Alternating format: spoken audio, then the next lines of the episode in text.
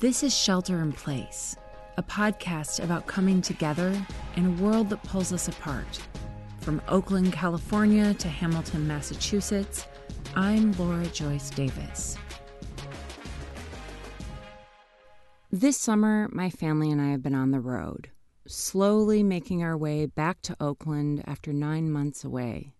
If you've been listening, then you already know that story, what we've been calling our pandemic odyssey.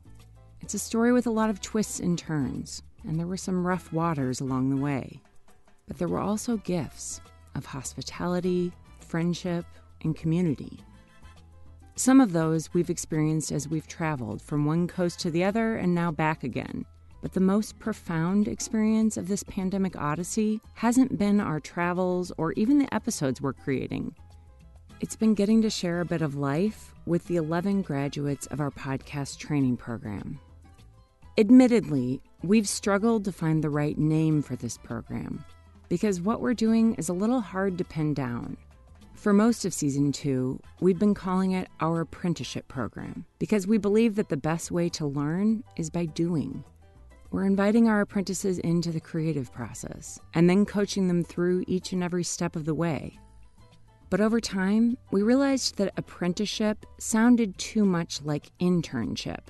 While we had in mind a carpenter guiding her apprentice in crafting artful furniture, others might be thinking more about a certain reality TV show that bore no resemblance to what we were doing. Recently, we finally settled on calling it our Podcast Springboard program because we're doing all that we can to launch our graduates into careers in audio. We aren't just teaching a set of skills, we're providing mentorship, community, and support for life. Right now, until July 31st, we're accepting applications for our fall cohort. For the month of July, we're sharing with you what some of our graduates have to say about their experience. Then you'll hear some of the episodes they worked on, which were some of our favorites. I hope you enjoy getting to know these incredible women as much as we have. Here's Michelle O'Brien and Elin Tekle, who were graduates of our spring 2021 cohort.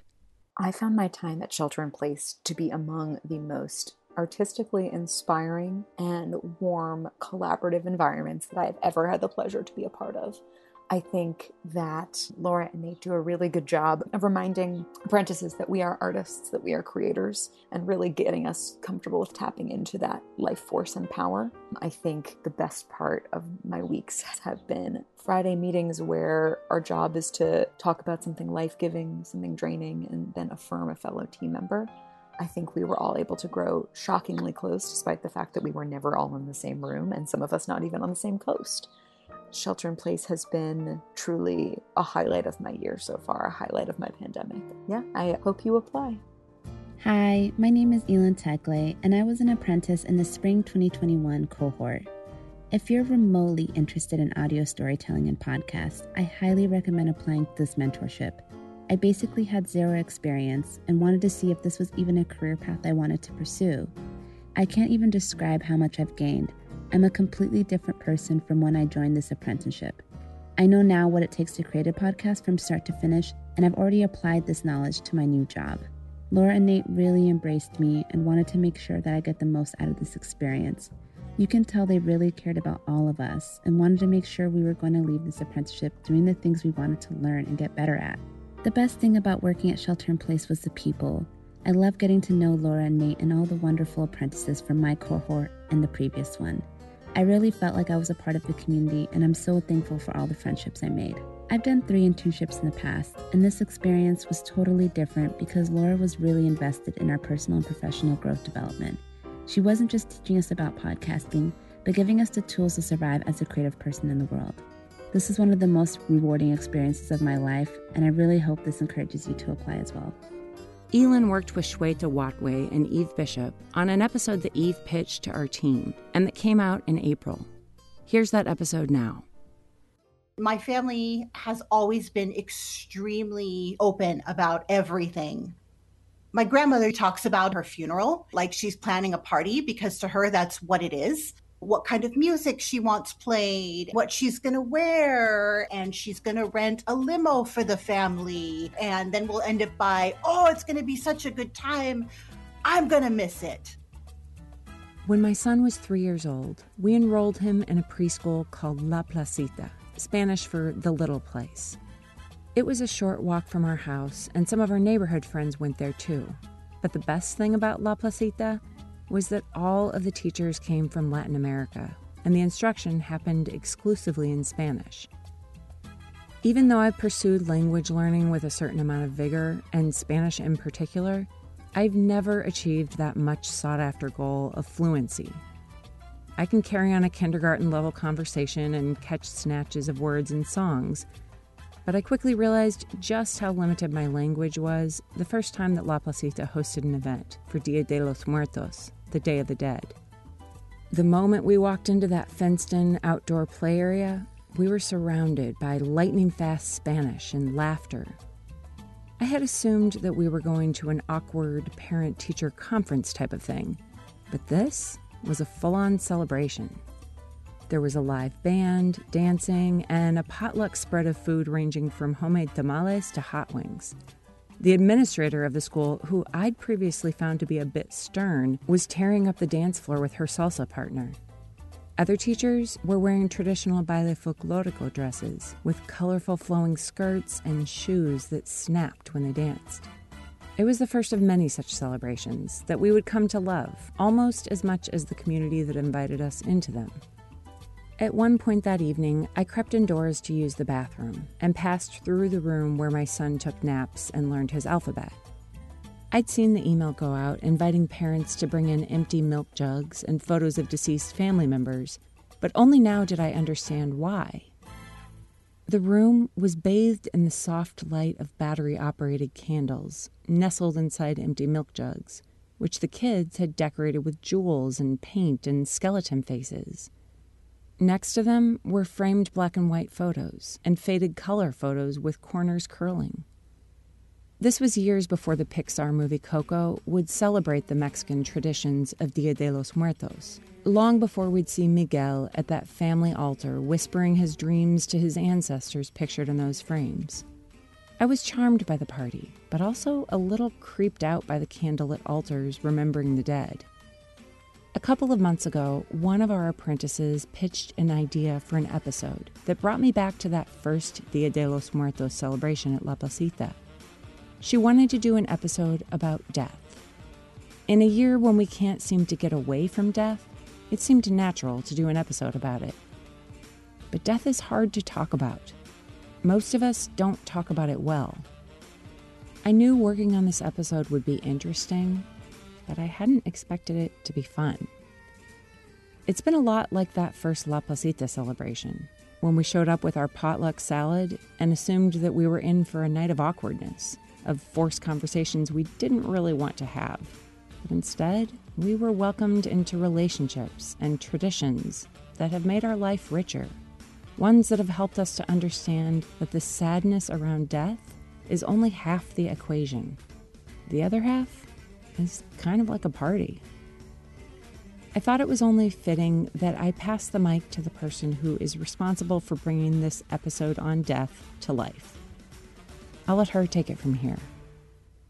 My name is Eve Bishop, and I'm an apprentice here at Shelter in Place. A year ago, a month into the pandemic, I was spending a lot of time alone and thinking a lot about death. It seemed everywhere I looked, death was there, creeping in and out of shadows, coloring everything around me. I couldn't get away from it. One night, I was up late watching TV, and there was death again. Not just the idea of it, but death personified as a cartoon with a woman's voice. Cartoon Death said that staring down your death fears was an important part of life, that there was a way to approach death that was actually positive. I felt like she was speaking directly to me. The series I'd stumbled upon was The Midnight Gospel, an animated show that explores life's big questions with a bit of bizarre humor, created by the comedian Duncan Trussell and the director Pendleton Ward. The woman who played the part of Death is a real life mortician and best selling author named Caitlin Doughty. She's also the founder of the Order of the Good Death, a collective that helps people understand that death is natural but our modern cultural anxieties about it are not. I've been following Caitlin and the Order of the Good Death ever since that night, facing down my own death fears and slowly moving from fear to hope in that process. I've learned that Caitlin isn't alone in the work that she's doing. There are death artists, death scholars, death doulas, death cafes, a whole movement of people who aren't content to let death be the cloaked figure in the corner of the room that no one wants to talk about. One of those people is someone who works closely with Caitlin, who Laura and I spoke with recently. Hi, I'm Sarah Chavez. I am the executive director of the Order of the Good Death, one of the founders of the Death Positive movement. I am also one of the co founders of the Collective for Radical Death Studies. And my work centers on death and grief and mourning. Sarah is also the co host of Death in the Afternoon, a delightful podcast that somehow makes death hilarious and unassuming. And yes, I did just call a podcast about death delightful. Sarah's family is from Mexico, so she grew up with the Dia de los Muertos celebrations that Laura encountered at La Placita. Death was a part of daily life, something to be celebrated, a party her grandmother loved to plan for. Sarah's parents were in the entertainment industry, so her Mexican culture wasn't the only influence on her experience of death. As a child, I didn't stay at home with a caretaker or with friends. I spent the vast majority of my childhood on a movie or television set. And often that involved watching these super choreographed Hollywood deaths being recreated over and over and over again which was a very weird and surreal experience. But also, there was a lot of openness about the idea of death. My family has always been extremely open about everything. But Sarah says that openness began to shut down when something happened on the set one day and one of her parents witnessed actual deaths. This completely changed everything. There was a lot of silence and secrecy about what had happened. Grieving wasn't done in front of the family.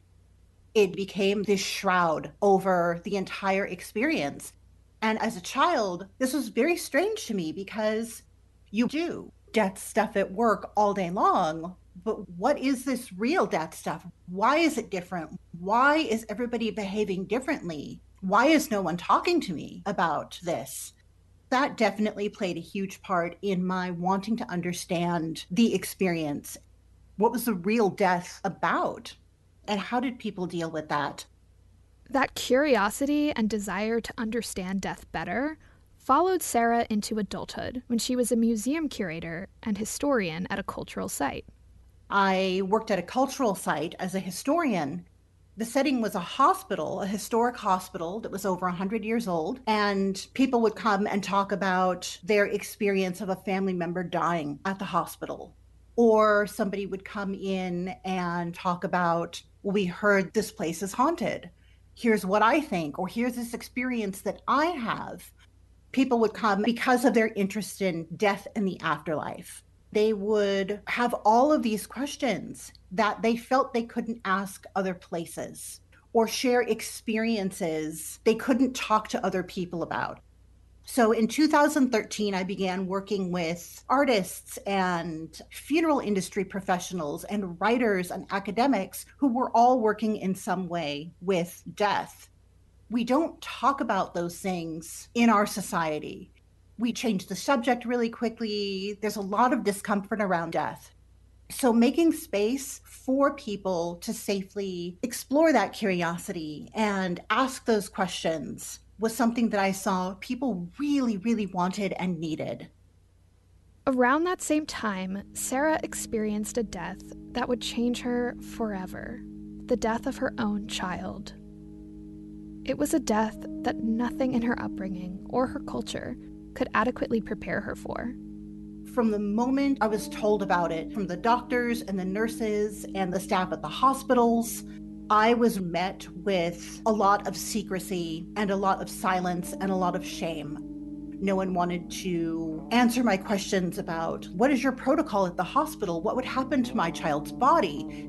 I just kept coming up against a wall, this bizarre veil between getting support and information and assistance so I could make the decisions that I needed to. And then afterwards, the immense, almost life breaking grief that comes with that child loss, with people ghosting you, a lot of shame and silencing. You bring up something like child loss and you make other people extremely uncomfortable you begin existing in the world wanting to hide that because you make other people so uncomfortable, they don't want to be around you. I don't ever want anyone to have to go through that. It really, really motivated me in supporting other people from having to experience that. Sarah was born and raised in the United States, but the American cultural norms of avoiding or trying to move on quickly from death left her feeling isolated and alone. She thought back to those conversations with her grandmother and began to explore how her Mexican ancestors had faced down their fears about death. I think no matter who you are, death is scary. There are so many unknowns at play. It's natural to fear the unknown. But our culture here in the United States did not serve me or support me in any way, shape, or form. In modern Western society, the dead body and death are often viewed as something that's dangerous or scary that we need to distance ourselves from. Continuing this relationship with our dead is something that we're usually pressured to get over or move on quickly from. And if we don't, it's seen as unhealthy and morbid but for many cultures, the dead remained in this integral part of everyday life. And in fact, for many cultures, the care and continued acknowledgement and relationship with the dead through rituals and memorialization was directly tied to the health and happiness and success of both the dead's family and their wider community. Mexican and Mexican American culture are more accepting, more open about death. And so it was really a journey of exploration and research of how did my ancestors deal with this and really being met with some very meaningful answers where I felt that instead of my grief being shunned, it was held and made space for and acknowledged that I wasn't alone in that pain or that experience or that grief. Sarah says that a lot of our Western discomfort with death comes from the barriers we've put between ourselves and the processes and rituals surrounding death. Today, when someone dies, the funeral home immediately comes and picks up the body and takes it away. A lot of people die in hospitals and nursing homes we don't see any of that process. What is that process? What happens to them? Before the advent of the funeral industry, people by and large took care of their loved ones at home. They did not have the luxury of denying death. People died at home, they had the funeral at home, the body was prepared at home, the community or the family made the casket it was a family and community centered process. And the funeral industry positioned themselves as the guardians of health and safety of society. Where, yes, we're going to take the body from you and sanitize it and prepare it through embalming to keep you safe because the dead body is dangerous and unsanitary. Inducing these myths and this fear is what gave them a lot of leverage in creating the power that they held in these systems. They positioned themselves as the correct or only dignified way to handle death. Everybody else is weird and creepy and bizarre. But to the rest of the world, the things that we do are often viewed as weird and creepy and bizarre people in the US don't always realize that our death practices are definitely not the norm for the rest of the world. More and more people are beginning to express that their experience of modern funeral traditions in the West, they just lack meaning. they're unsupportive and often leave families in what we call funeral poverty. I mean, how many people need to have a GoFundMe or ask for help to pay for a funeral, which the national median cost right now is $8,500? And that's not even for specific grave plots because you're buying land, the upkeep of that in perpetuity forever. I think it's really important to ask who those traditions serve is it the $20 billion funeral industry, or do the things that you do at a funeral, in mourning, at death, do these rituals hold deeper meaning that not only honors your person, but your and their own values and beliefs?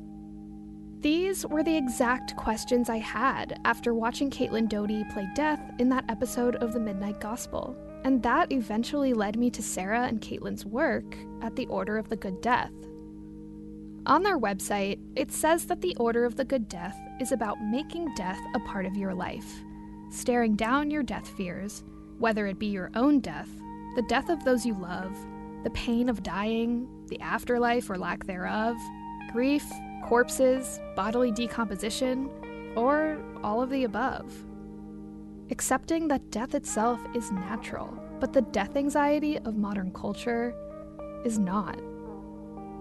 It was that idea of staring down my death fears that initially drew me to the Order of the Good Death.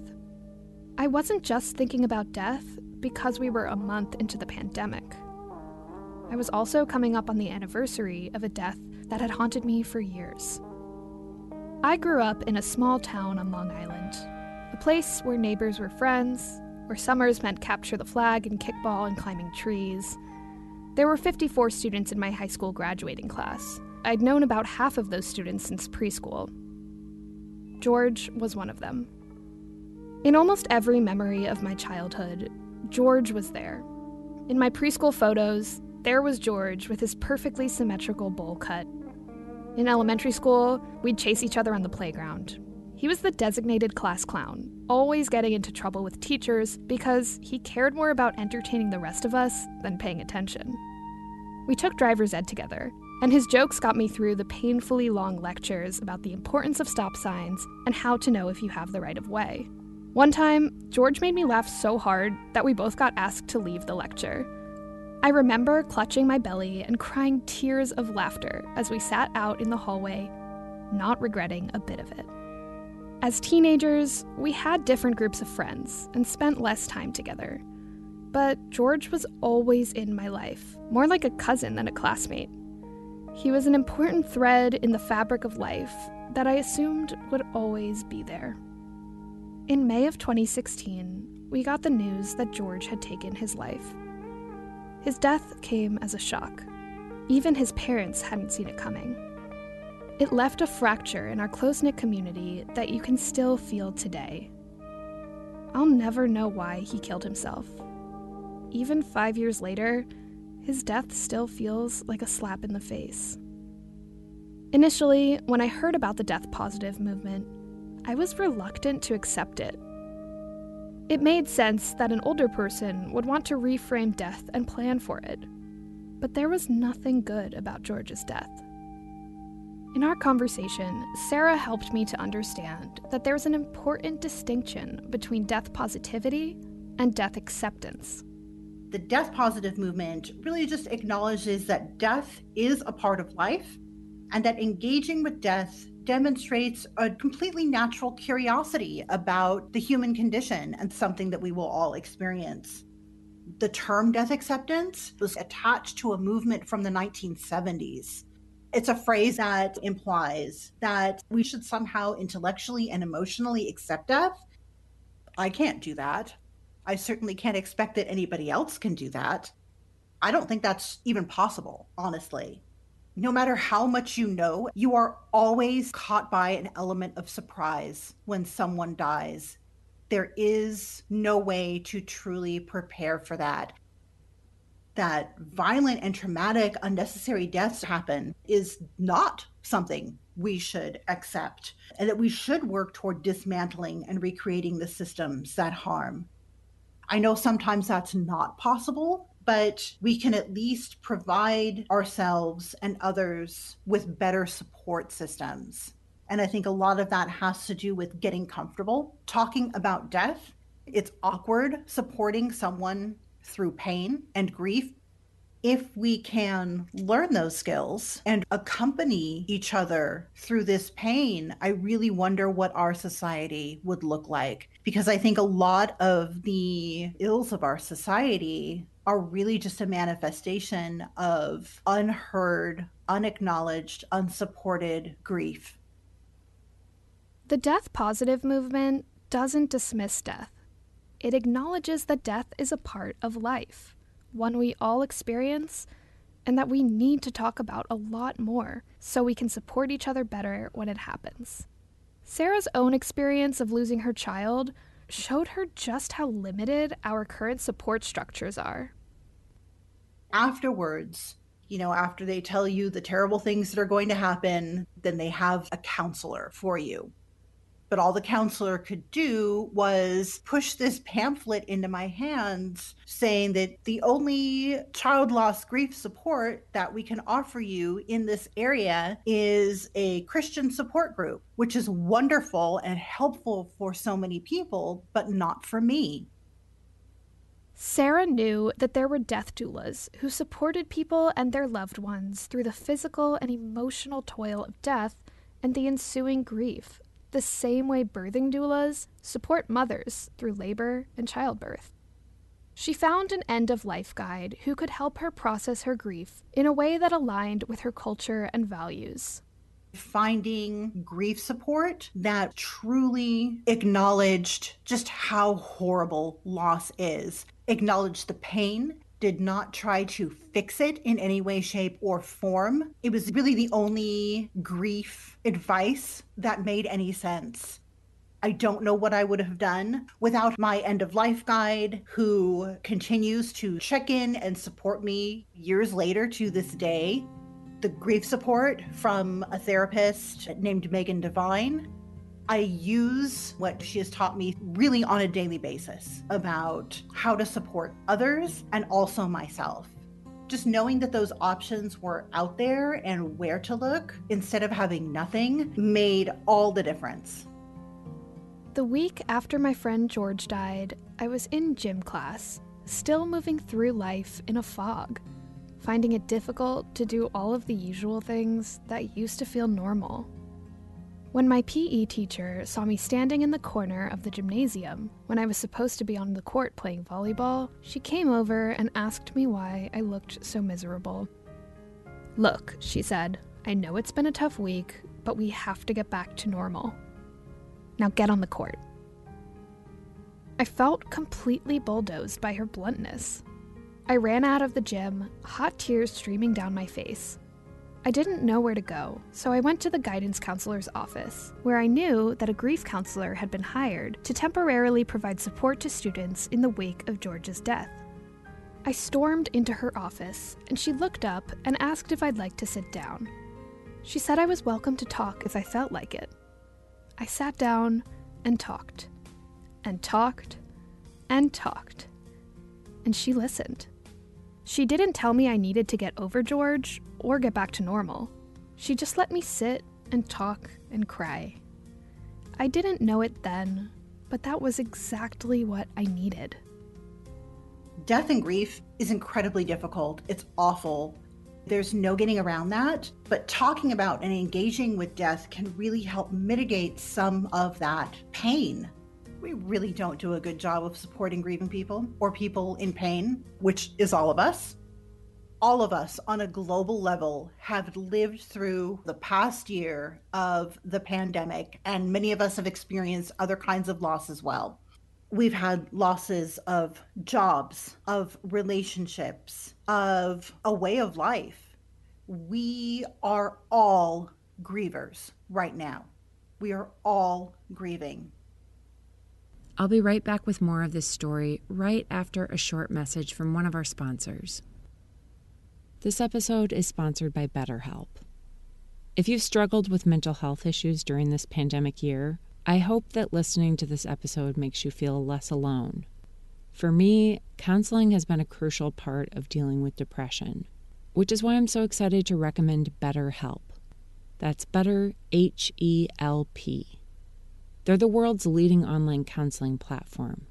When you go to betterhelp.com/shelter, you can sign up to meet online for individual or couples counseling, or even find therapy for your teenage kids. Just fill out a short questionnaire, and BetterHelp will match you with a counselor who will meet with you at a time that's convenient for you right from the comfort of your own home. BetterHelp is also more affordable than traditional counseling, and Shelter in Place listeners can get 10% off their first month of counseling when you sign up at betterhelp.com/shelter. That's betterhelp.com/shelter. When I was grieving George, I didn't know what I needed at the time until I sat in that office bawling. That grief counselor didn't offer advice or tell me that George was in a better place. She just listened and let me know that I wasn't alone. When someone comes to us and they're sad or upset, we think it's our job to cheer them up or distract them from their pain. But usually, this ends up invalidating their experience. It can often really make things worse.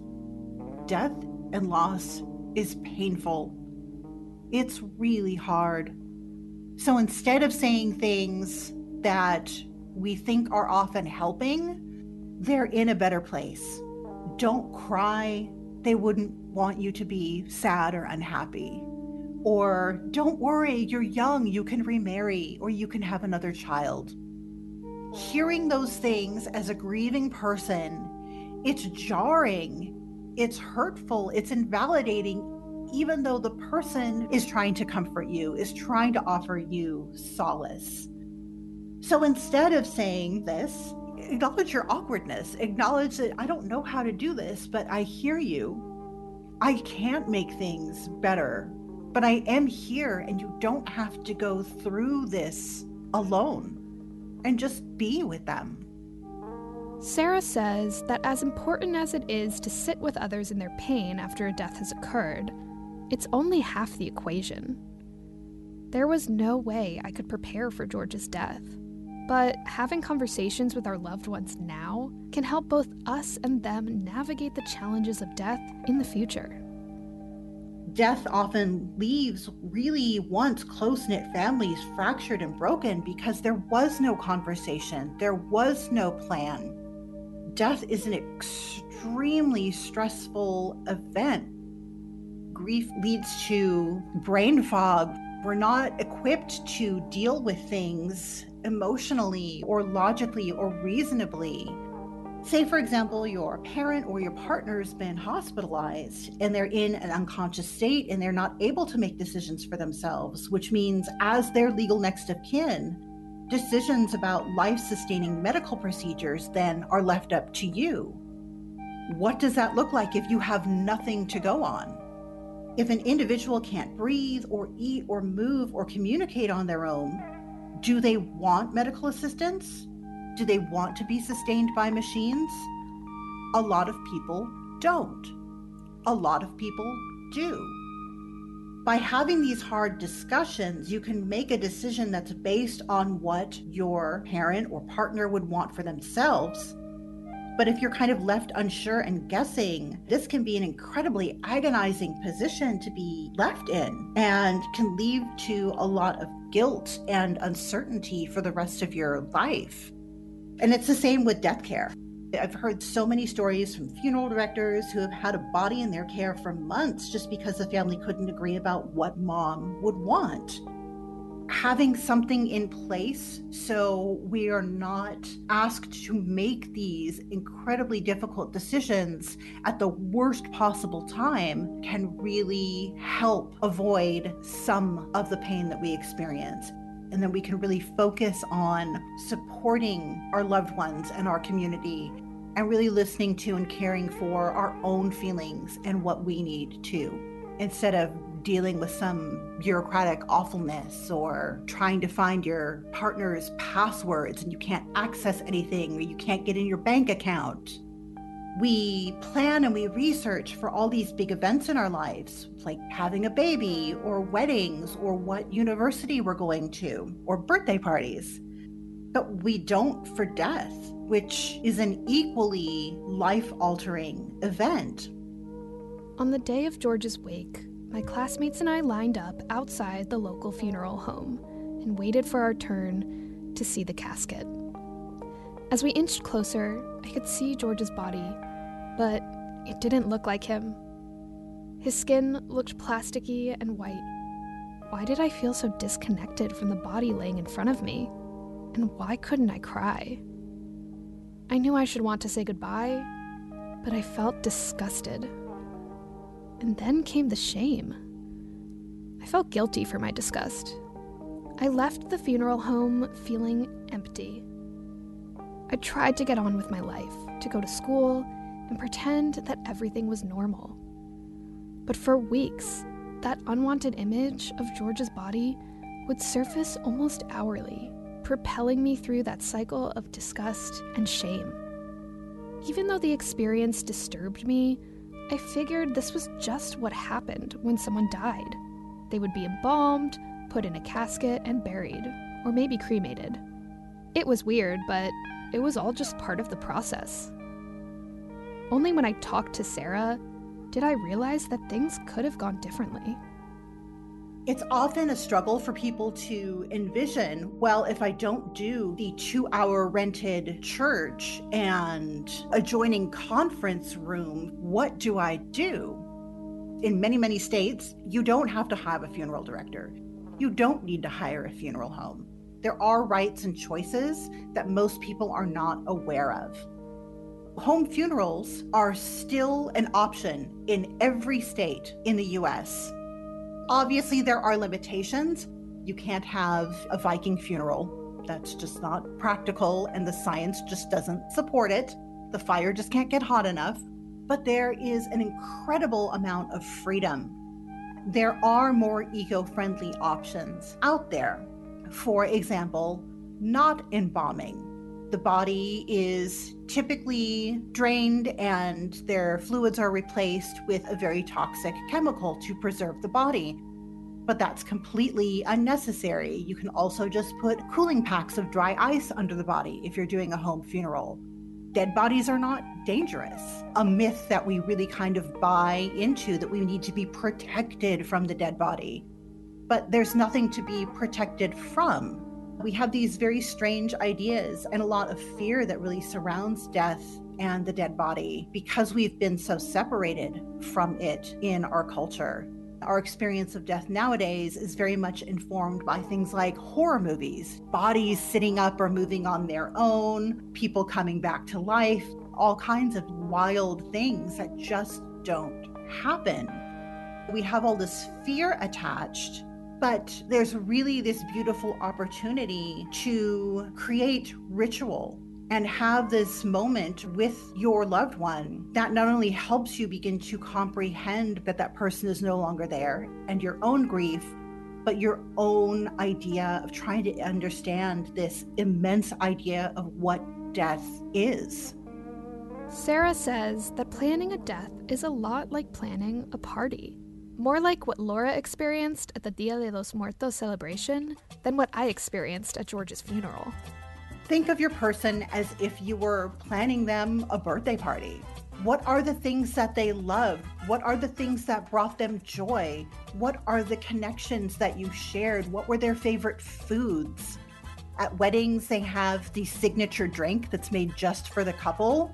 Go have somebody make up one of those invite an ice cream truck, watch their favorite movie together, dress up as their favorite characters from a show. What are the things that really honor and celebrate that person, your relationship to them, and their impact on your life and their community? Because you have the freedom to do all of that. People just don't know that. A large part of Sarah's work is helping people become aware of their end of life options, to reimagine for themselves what a good death looks like. So naturally, we asked Sarah what she wants for her own good death. It changes because I, as a person, change. But I'm really interested in protecting environment and resources for future generations. And because the land and its resources have supported me and nurtured me my entire life, I feel obligated to be conscious of and give back in some way. But also because I'm very passionate about decolonizing land, I don't feel comfortable taking up space on colonized land. So, a grave plot is not something that appeals to me. I think that's totally fine for other people. It's just not for me having my body decompose at a natural but accelerated process to where I am just turned into soil after a short period of time where I don't take up space and can just literally be turned back into earth that can immediately be of use to plants and nature and producing oxygen, all of these lovely, wonderful things. That for me is my ideal death honestly something that I thought I would never in my lifetime see.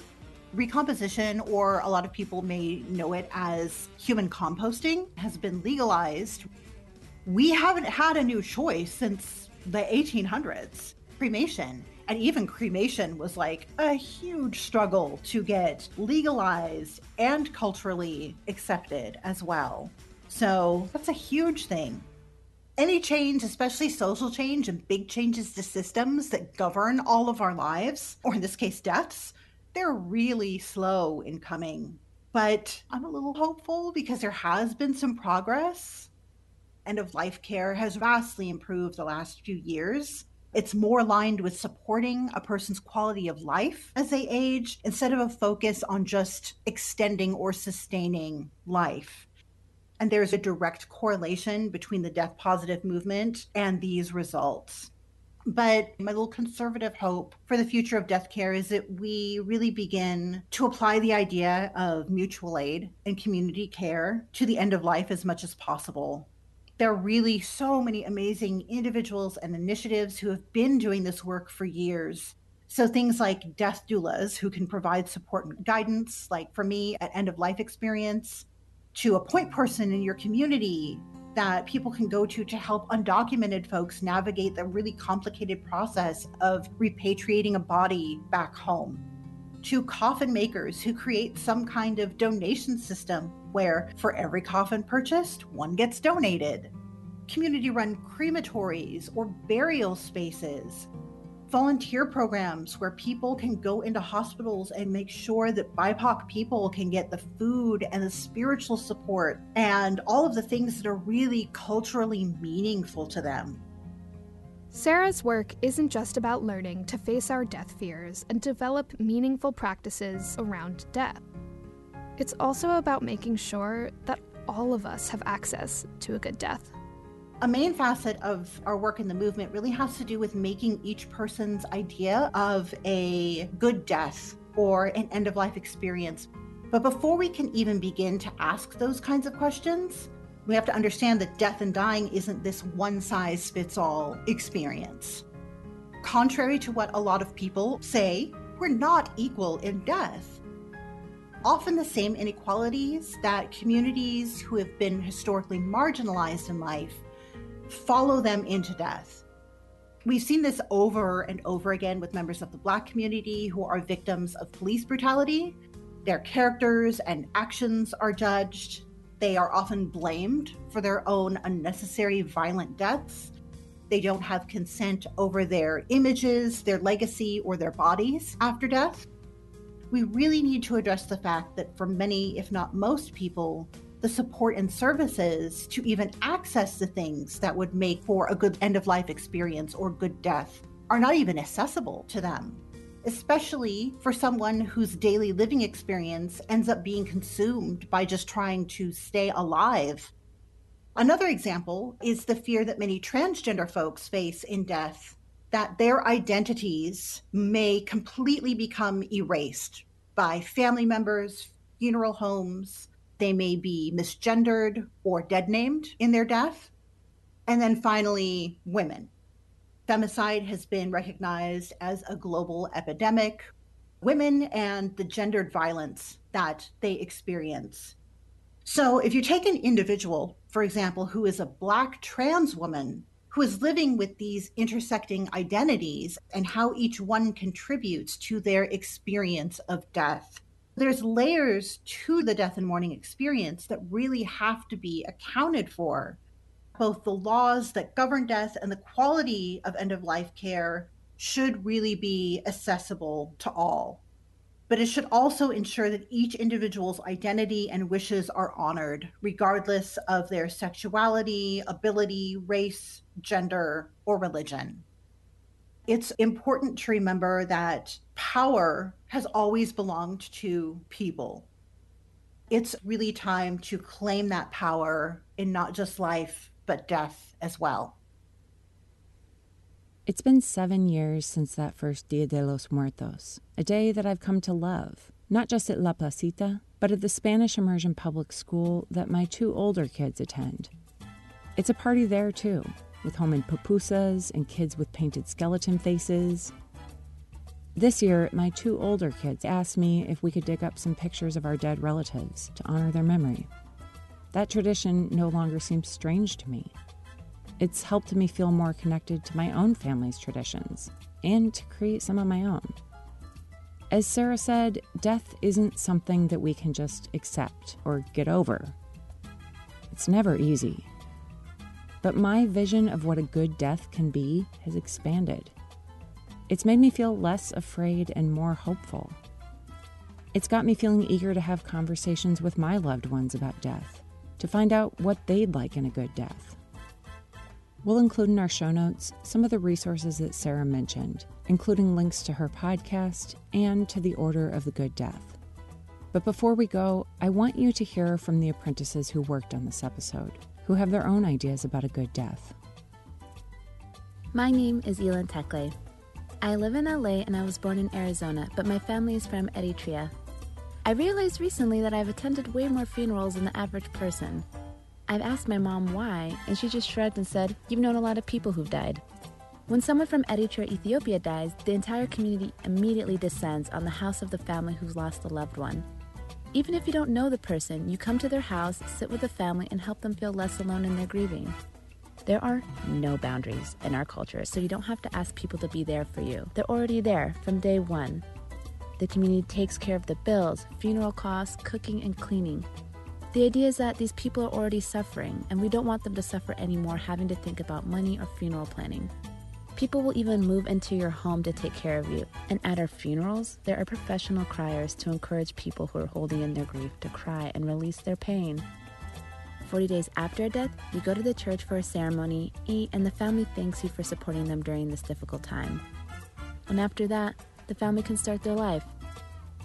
I don't know yet what my own good death would look like, I've definitely thought about it. But I've realized in working on this episode that what's more important to me than where I'm buried or what kind of funeral I have is that my community is a part of that process. Because it means that the people I love will be taken care of. And if I'm the one who's grieving, I won't have to do it alone.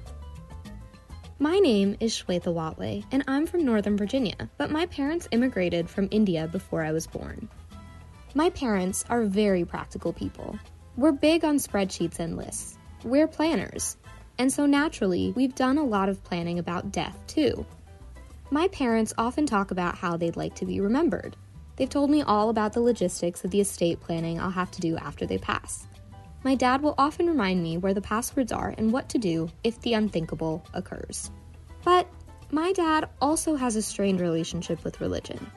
So many Indian cultural practices are intimately tied to Hinduism. But my dad doesn't want any of those things. He likes to say, Don't do any of those rituals. Other people will try to pressure you into them, but I don't want it. No priests, none of those long drawn out ceremonies.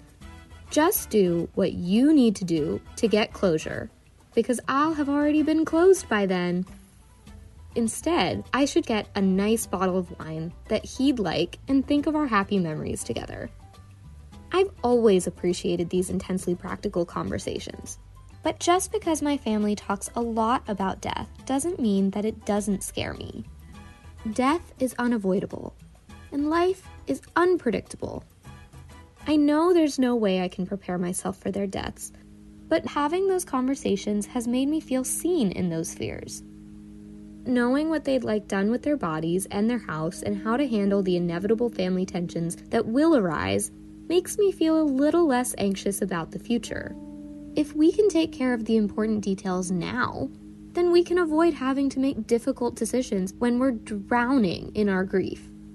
We can talk about death not as something to worry about, but as an inevitable part of life that we're all going to eventually experience. I like knowing that when it comes time to say goodbye to the people I love, there are places I can go to grieve, like death cafes, and people who will guide me through the suffering that comes before and after death, like death doulas, and even end of life guides and grief counselors who can check on me years later to make sure I'm doing okay, and to sit with me if I'm not. This Sunday marks five years since George's death.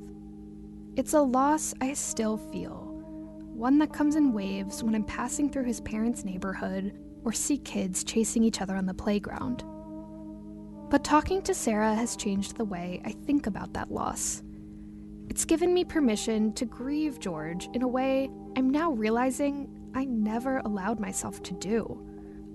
I wish I could go back in time and tell him that his life mattered, that he was cherished and loved and important.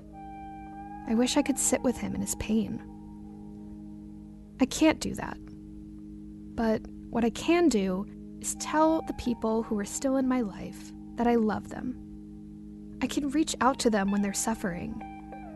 And maybe most of all, I can talk to them about what it means to have a good death. I want to invite you to join me in asking that question and in having conversations with your loved ones to ask them about their own wishes. If that conversation brings up pain and fear for them, then use it as an opportunity to tell them how much you love and cherish them. And then sit there and listen. Let them talk. I still have fears about death, and I know that George's death is only the first of many that I'm likely to experience in my lifetime. But death doesn't have to be shrouded in silence and shame. Maybe someday I'll be able to talk about my own death the way that Sarah's grandmother did a great big party that I'm sorry I'll miss. Today's episode was originally released on April 29, 2021, and was called A Good Death. The graduates you heard from today were Michelle O'Brien and Elin Tekle. You can find information on our podcast Springboard program on our website, shelterinplacepodcast.info. If you'd like to support this work, become a sponsor, or inquire about hiring one of our graduates, we'd love to hear from you. You can email us at hello at shelterinplacepodcast.info.